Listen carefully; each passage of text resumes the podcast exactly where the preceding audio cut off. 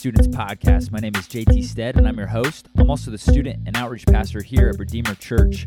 And what you're about to listen to was a sermon that was preached at our Wednesday night gathering from 6:30 to 8:30 with our students. So I hope that the sermon is encouraging and a blessing to you today. Thanks for listening. I would like to draw your attention tonight to John chapter 3. John chapter 3. And the title of my sermon is Regeneration. Regeneration. I'm trying to roll the R. Regeneration.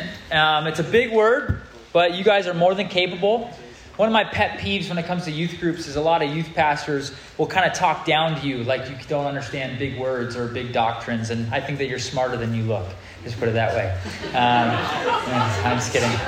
Uh, um, so I, I, I, do believe. Sorry, I got I got to crack jokes. You know, I'm not I'm not really serious, but I, I do I do believe that you are more than capable, every single one of you, understanding the truths of Scripture. I think Scripture is clear. Um, I think that uh, a child can understand it, and I know that you can understand it. So I don't want to ever talk down to you. But regeneration it is the doctrine of God planting new spiritual life into the heart of the dead soul. It is a work of God's grace alone. And that's what I want to talk about. We're in the middle of a sermon series, and this is the third sermon in that series. So we preached two sermons at Rooted. So for those of you that weren't there, there's going to be a little catch up, okay? And so we're in the middle of a sermon series called All of Grace. And the whole idea is we're looking at the doctrine of salvation and how salvation, there's different aspects of it, just like a diamond. If you go look at my wife's ring, there's different facets, there's different angles you could look at it, different pieces or different ways that, that bring out the beauty of it. And just like the doctrine of salvation, there's different facets, different lenses that you can look through to see this beautiful picture of God's grace. And we're going to look at nine different doctrines, really. We started with the doctrine of election and calling. Calling. And now we're looking at regeneration. From the Apostle Paul all the way down to the present day, believers have confessed that we, once sinners, are saved by grace alone. That salvation is by grace alone. all of God's doing, while damnation is all of man's doing. God does not cause anyone to sin. God is not the source of one's damnation, only man's sin is. From the beginning of time, there's always been a debate as to how mankind can be saved. There's these three different views, and the debate consists of these three positions throughout all of history. One, we were all born into, we all used to uh, agree with this. And then there's two that kind of there's debates within the Christian community. And so I want to bring uh, I want to bring you up to speed and show you these three different views of salvation. And then why I am preaching on the series All of Grace and the view that I hold to, this church holds to, and I would say all of church history and also the Apostle Paul, Jesus, and the, the biblical authors and the Holy Spirit Himself. There's always been three views of salvation in this debate. The first one is that salvation is all of works, it's all of man. So instead of all of grace, it's all of man. This is what Adam believed in the garden. He believed that he could earn his salvation or that he could be God. He wanted to be greater than God, and so he rebelled against the true and living God, and he did what was right in his own eyes. He went after the desires of his flesh and of his heart, and he ate of the fruit that he was not supposed to eat of. He wanted to be God. Salvation is found within man. Think of the Tower of Babel. This is our culture. This is every non believer that has ever lived, has always lived for themselves, trying to build an edifice, a tower. And what did it say in Genesis 11? What, what reason was it for? To make a name for themselves. Every person that does not know Jesus believes that salvation or satisfaction, even the atheists, though they don't believe in a God, they still believe that there's purpose in life and that there's the ultimate purpose, possibly, and that is only fulfilled and found in man. It's by being a good person, it's by being enlightened.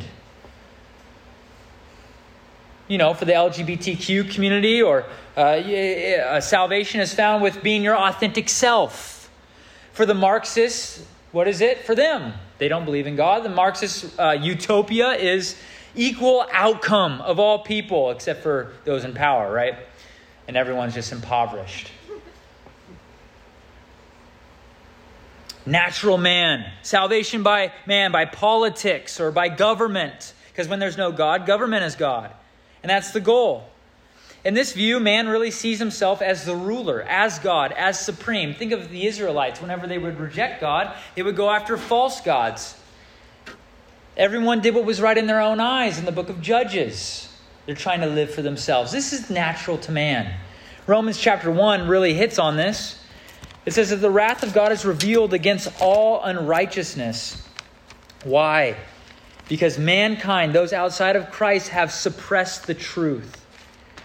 They have exchanged the glory of God for a lie, the truth about God for a lie, and they've worshiped the creature rather than the creator. For what can be known about God is plain to them because God has shown it to them. For his invisible attributes, namely his eternal power, divine nature, have been clearly perceived ever since the creation of the world and the things that have been made, so that they are without excuse. And although they knew God, they did not honor God, they did not honor him as God or give thanks to him. But they became futile in their thinking, and their foolish hearts were darkened. Claiming to be wise, they became fools. This is salvation by works. Did you know? I can't say it in German, but I remember going to the Holocaust Museum. And this is how sick the Germans were. Uh, whenever you went to a, a, concentration camp, on the gate, there was this saying in German. I can't say it, I have a picture of it on my phone. But the saying, what it said was, um, works will set you free. That's what it meant. And now, what do you have a picture of in that concentration camp? Nothing but death. Salvation by works only leads to death. You can't do it. But that's what all mankind's striving after. They're trying to be their best, authentic self, right? Salvation is only found in them. And if you are realizing now that you have not been living for Jesus, but you live for yourself and you're just trying to be a good person, the Bible calls you to repent, to turn from your sin, and to come to Jesus to find true hope, to stop trying to work and work and work, which only leads to death, for the wages of sin is death. That's the first view salvation, all of man. Okay? The second view that is very popular is the view that was championed by Rome or Roman Catholicism, and it still dominates the world today, and that is that salvation is most of God and some of man or it's of some grace and some works. So God does some work and man does another. This is the work of cooperation. Okay? Cooperation. You guys get it, right? Two people working together. Man cooperates with God in order to achieve salvation. This is the second view. Who, holds to this view? Mormons hold to this view. This is from 2 Nephi 25 23 that you are saved by grace after all that you do. Even Mormons believe that you're saved by grace, but what's the qualifier there? After all that you do. See, it's grace plus works. It's God plus man. It's this cooperation. And actually, you won't be saved unless you're a part of the church as well. Jews also believe in a view of cooperation, right? They believe that they're saved uh, through the covenant of grace, really, that God made with ethnic Israel, but really they have to keep the ceremonial law. The Pharisees believe that. It's cooperation. Jehovah's Witnesses believe in a, in a salvation by cooperation. Uh, they believe that Jesus is not God, but still died to save sinners. But sinners must join the church, and it's through the church and earning their standing with God that they're saved. Muslims also believe in this second view. They believe in, in, cooperation. They believe Allah to be the supreme and sovereign being who is only appeased by strict adherence to the Quran. Got to pray five times uh, a day, all these things, right? And if your good outweighs the bad, then you'll be saved. Then there's the Roman Catholics, being closest to the Protestants, but still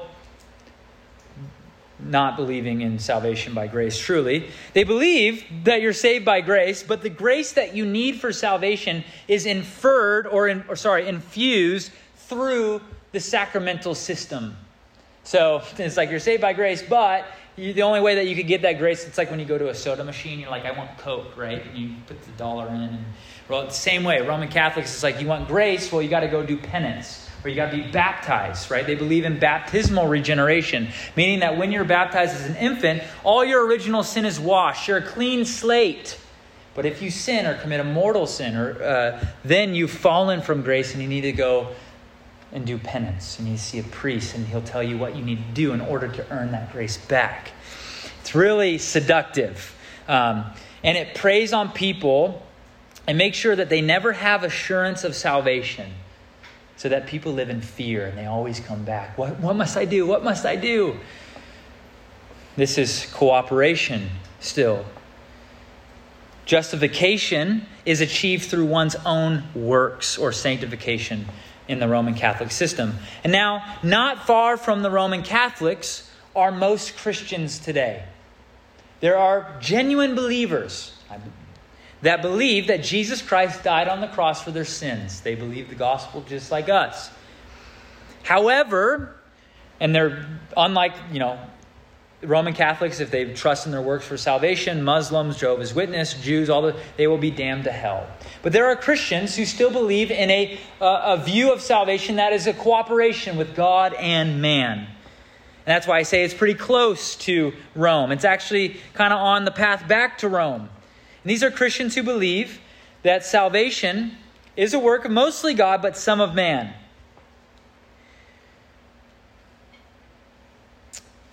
It's based, salvation, yes, is based on the finished work of Christ, but in order to gain salvation, you must take the first step. You must choose God. you must exert faith. You must trust in Jesus. Now, I say that every single week, right? It sounds it's interesting. But they believe that God gives prevenient grace, that means grace beforehand, that helps believers who aren't really dead in their sins. They're, they're corrupted by sin, but God still gives them prevenient grace that allows them to respond to the gospel. And they must take the first step and believe, and then God chooses them, and then God regenerates them, makes them alive.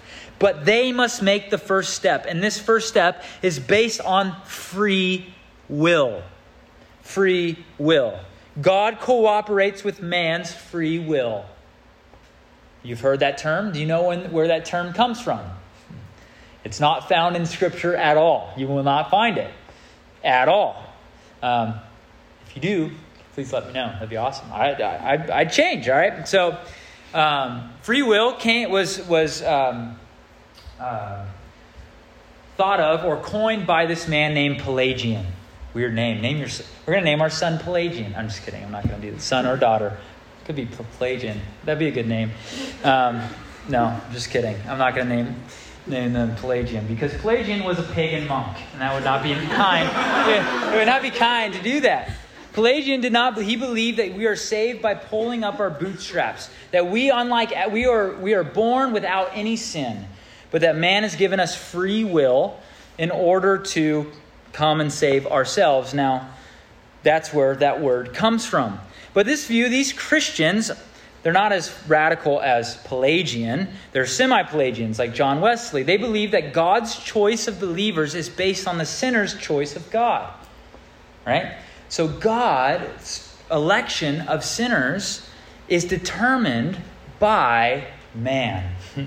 Man is in the driver's seat. God kind of, He sent Jesus, but He's kind of waiting back in heaven for some people to choose Him, and those that choose Him, He will save. So man essentially is in the driver's seat, and God. God's will to save is determined by man. And in this view, these Christians do not believe that man is spiritually dead and unable to trust in Christ, but that God has given them some grace in order to cooperate with him to receive Jesus. In this view, people are these, these Christians, they view man as drowning in an ocean. Man in their sin, they're drowning. You know, have you ever felt like you're drowning before? Right? They're, they're, they're drowning in their sin. And in God's grace, He sends Christ, who is the life preserver. And Christ is passive. It's, he's sitting on the water, the life preserver. And in order to be saved, that person who's uh, drowning needs to grab the life preserver. And if he does that, he will be saved. In this scheme, man is active in salvation and Christ is passive, right? He's waiting for man to choose him.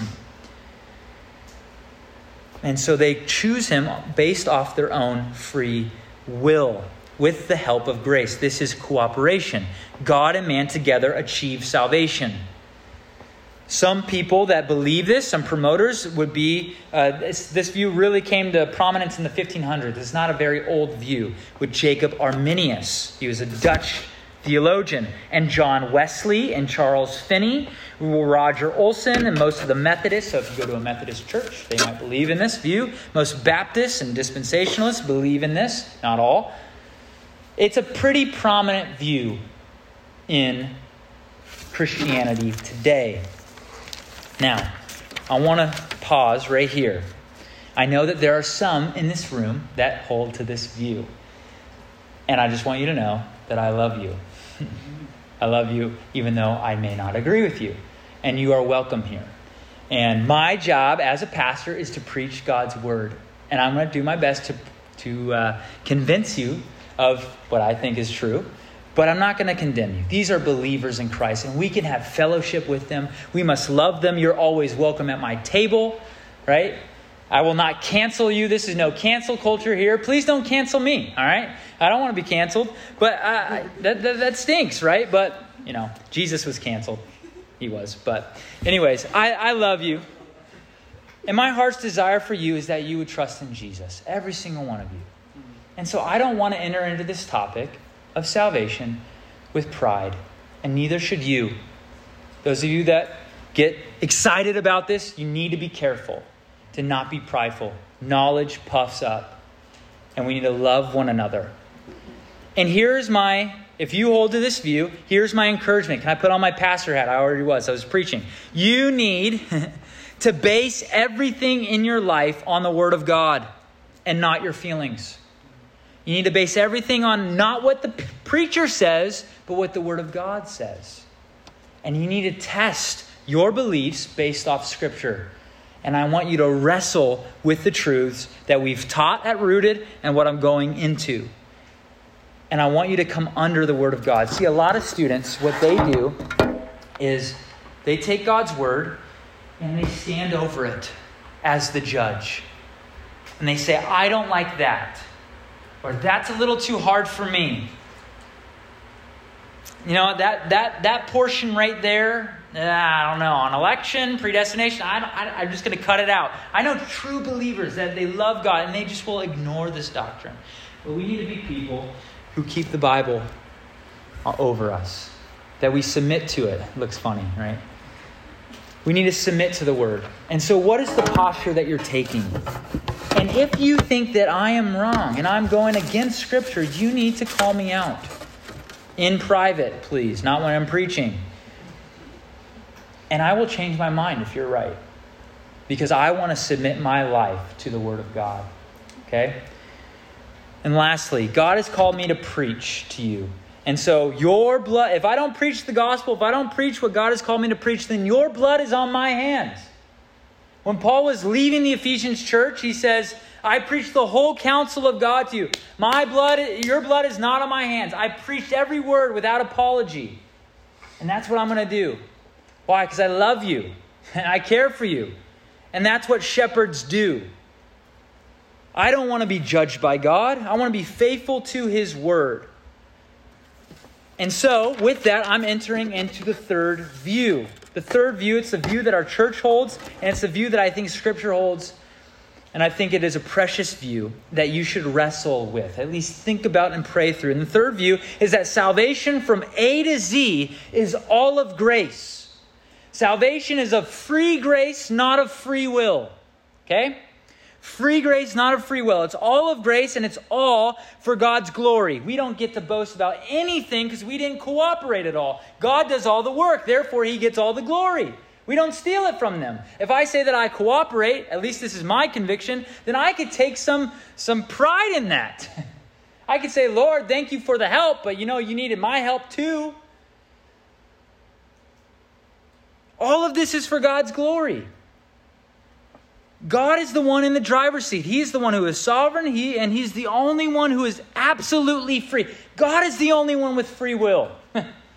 How come we are so concerned with the free will of man and we just chuck out the free will of God? He's the creator, we're the creature.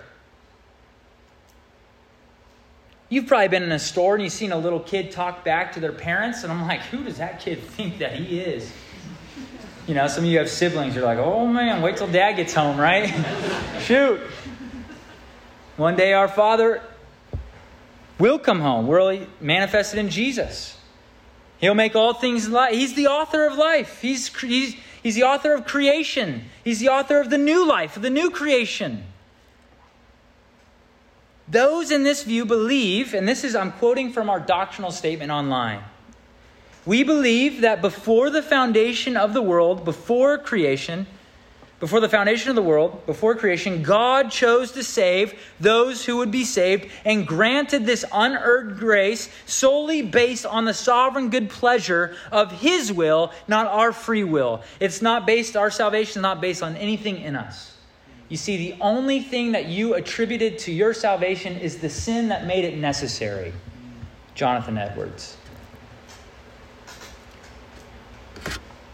Jesus Christ, I'm going to keep quoting, Jesus Christ's death on the cross was the sole and complete payment for sins, fully satisfying God's righteous wrath for each person that trans that turns from sin, uh, sorry, that for each person that turns from sin in repentance and places their faith in Christ alone. Not Christ in your faith or your choosing, but Christ alone for salvation. This third view has been held by church history, uh, for all of church history Every ancient creed, all the church fathers going from AD 300 to Augustine, all the way down to Thomas Aquinas, who held this view. The dumb ox was his name. Dude wrote, book, he wasn't dumb. He wrote books like this, this thick. All right, he was, he was awesome. All the way down to the greatest evangelist of all time, George uh, Whitefield, to Charles Spurgeon, to John Calvin, Martin Luther. I'm missing a ton. Zwingli, John Knox all the, the greatest missionaries ever uh, to live William Carey, Adoniram Judson, Jim Elliot they all held this view. And so it's, it's interesting to me when people say the doctrine of election keeps us from evangelism when the best evangelists of all time have held to this position.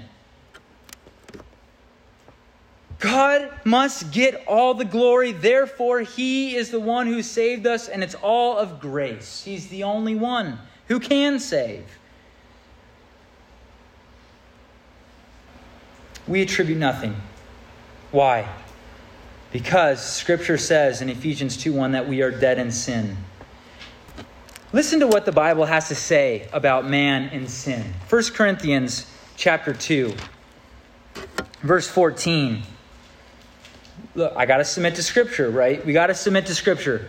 1 Corinthians 2:14 says this, the natural person, the person in the flesh, the natural person, the person without Christ, does not accept the things of the Spirit of God, for they are folly to him. And he is not able to understand them because they are spiritually discerned. He's not, he doesn't have the ability because he's morally corrupt. He can't even understand that. Sin has affected our minds. We are unable to cooperate. Go to Romans chapter 8 if you're turning in your Bibles. Romans chapter 8 verse 7. I'm going to go through these quick so you can listen to me or not, or please listen to me, or you can turn there.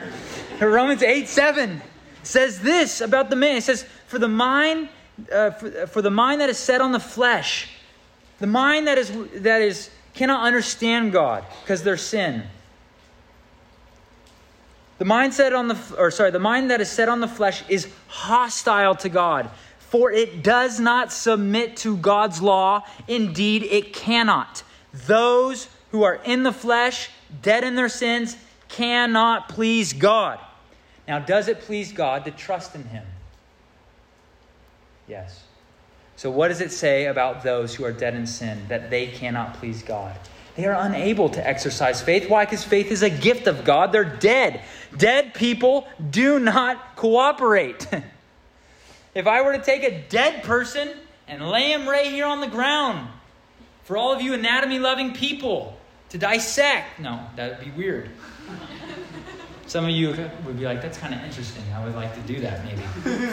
maybe God's calling you to be a coroner, right? Dead person. You picture him right here. Dead person.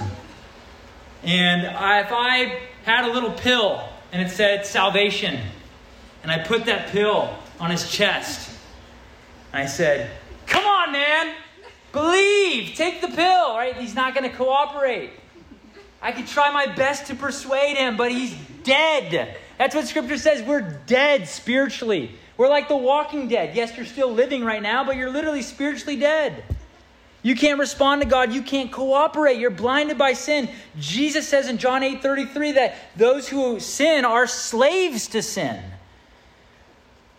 So, how do we reconcile the scripture's teaching on the doctrine of man that says that man is dead in sin and cannot save himself? See, man's state is not one of drowning, but he's dead at the bottom of the lake. Throw out the life preserver? No. So, what needs to happen? have you ever seen someone who's conked out? You know, the little things, they have the, the defibrillators, right? They give them the defibrillators, here you go. All right, do it, man. You got it, right? And do it themselves? No, you don't do that. You need someone else to come and shock the person back to life. You need someone to dive into the lake and to grab you to save you. That's what Jesus did. He was sent on a rescue mission. He took a dive from heaven to earth to save you. And it's all of grace. It's all of grace. To this day, men cannot bear this doctrine of free grace, Spurgeon said. He said, Free will suits them very well, but free grace does not. They would not let Christ choose his own wife. Get it? Because we're the bride of Christ.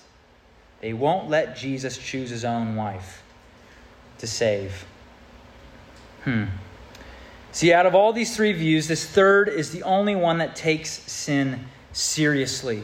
We are that sinful, guys. We're that sinful. And in order to be saved, to receive eternal life, Life must be implanted in you by the grace of God. And this is the whole point of John 3, which I'm not going to preach tonight because I've gone too long already. But I am going to read it because I believe it puts the nail in the coffin of this debate. And it's your only hope, your only hope of receiving salvation is by looking to Jesus. And look, uh, you don't have to agree with me right now, and you're not a lesser Christian. But I want to at least challenge you because I love you. And I want you to think about these things. I want you to pray over these things. If you are a Christian, you have trusted in Jesus Christ, your soul is not at stake. You will be brought all the way home. Okay? But I want you to look at this text, John chapter 3, just real quick. And notice that Jesus is talking to Nicodemus. He's a Pharisee, so he believes in cooperation. And it says, Now there's a man of the Pharisees named Nicodemus, a ruler of the Jew- Jews. And this man came to Jesus by night, and he said to him, Rabbi, we know that you are a teacher come from God, because no one can do, uh, uh, sorry, because no one can do these signs that you do unless God is with him. And Jesus, the best evangelist, the most gracious Savior, the one who loves to call sinners to himself, who loves to save the least of these, what does he say to this man?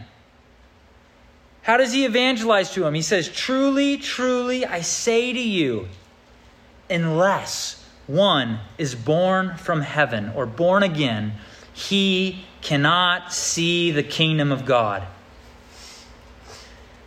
Notice what Jesus doesn't say. He doesn't say, Nick, listen to me, Nick. Unless you exercise your free will and choose me, you cannot see the kingdom of God. He doesn't say that. He does not say, unless your good works, Nicodemus, outweigh your bad, you cannot see the kingdom of God. Unless you go to church, you cannot see the kingdom of God. I could go on and on, right? What does Jesus say? Unless you are born again, born from above.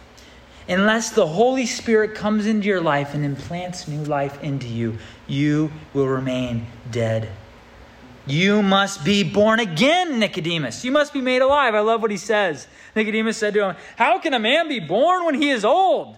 Can he enter a second time into his mother's womb and be born? Dude, that's weird, Nicodemus, man. You got a weird imagination. But he, he, he doesn't understand. And Jesus says, Truly, truly, I say to you, unless one is born of water and the Spirit, that is water, unless they're cleansed by the work of the Spirit, he cannot enter the kingdom of God. Don't you all want to enter the kingdom of God here? I long for that. And you will not enter the kingdom of God unless God implants new life in you. Now, how? How does God implant new life in you? It's through the preaching of the gospel. Everything that I have been saying. It's through the preaching of the gospel that God, the Holy Spirit, takes and awakens your heart. And some of you, you remember this when you got saved. You are living for yourself. And then in a moment or over time, God opened your eyes to see the wonderful things of His grace. He showed you your sin for the very first time, and you wept. And you ran to Jesus. You came home. You're like the prodigal son who was he was in the dirt and the mire, and then the Holy Spirit awakened his eyes to say, I need to go home.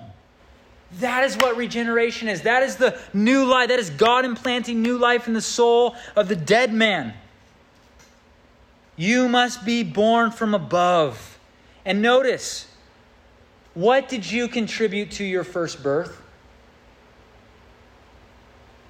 Were you active or were you passive? Was your mom passive or were you active? It's a weird question. Did you plan your first birth? Was your conception your idea? Did you take the first step? No. You were completely passive. Ask your mom. She says, if you take any credit, I will. No, I'm just kidding. Yeah. You put me through pain. And this, that's why Jesus uses this new birth analogy. Nicodemus, this is something that you cannot do. You can't achieve it by the law. You're already trying. You need a heavenly birth. And guess what? It can be yours. And right after he teaches it to Nicodemus, what follows? Look at verse 16. For God so loved the world that he gave his only begotten Son, that whoever believes in him should not perish but have eternal life. For God did not send his Son into the world to condemn the world, but in order that the world might be saved through him. Whoever believes in him is not condemned, but whoever does not believe is condemned already, because he has not believed in the name of the only Son of God. And this is the judgment that the light has come into the world, and people love the darkness rather than the light, because their works are evil. For everyone who does wicked hates Jesus, hates the light, and does not come to the light. Everyone who does wicked things does not come to the light. You can't come to the light, you're dead lest his works be exposed. But whoever does what is true comes to the light, so that it may be clearly seen that, is, that his works have been carried out in God. Can I ask you just a question?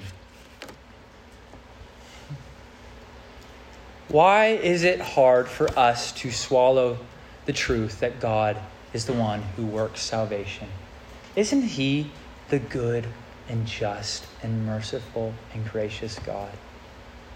Why would we rather put sinful man in the driver's seat rather than gracious God?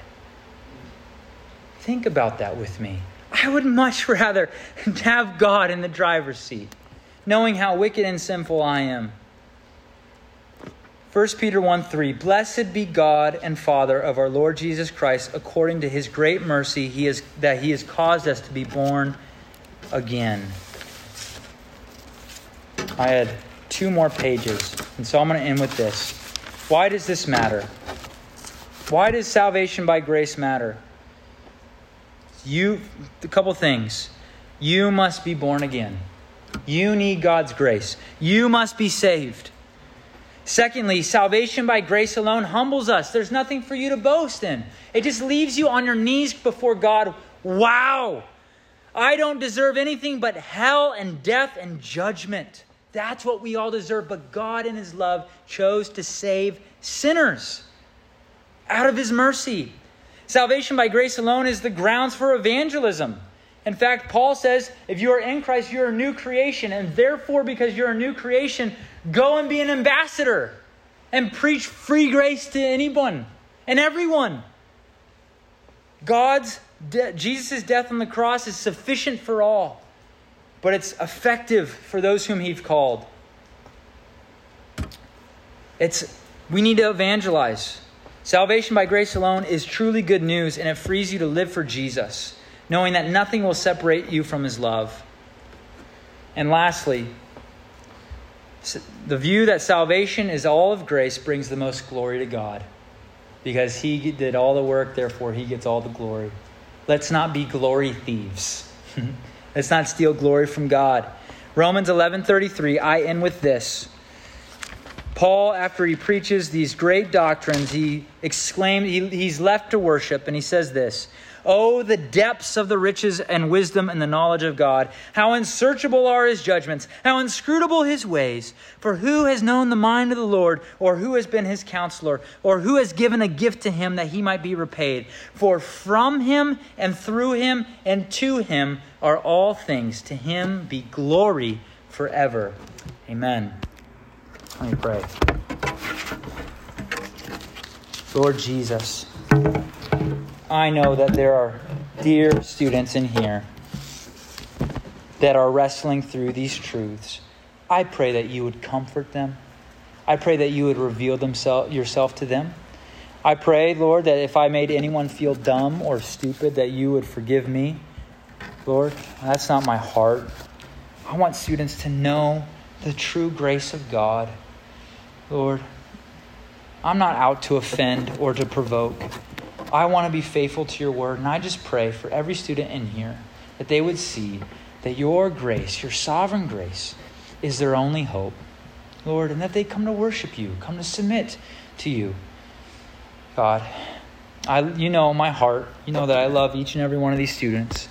That this has been some of the best four and a half years of shepherding, and I, I can't wait to do more of it to get very little sleep at Rooted in summer camp, and to make memories, and to preach the gospel of free grace, to see more people baptized, to see more come to Jesus, to see them come running into your arms. Lord, what a joy. I pray for every single one of these students that you would grow us in our affection for one another. That as you have shown us such great grace and mercy, that we would do the same for one another. Grow our love in this place. May you be honored and glorified. In Jesus' name, amen.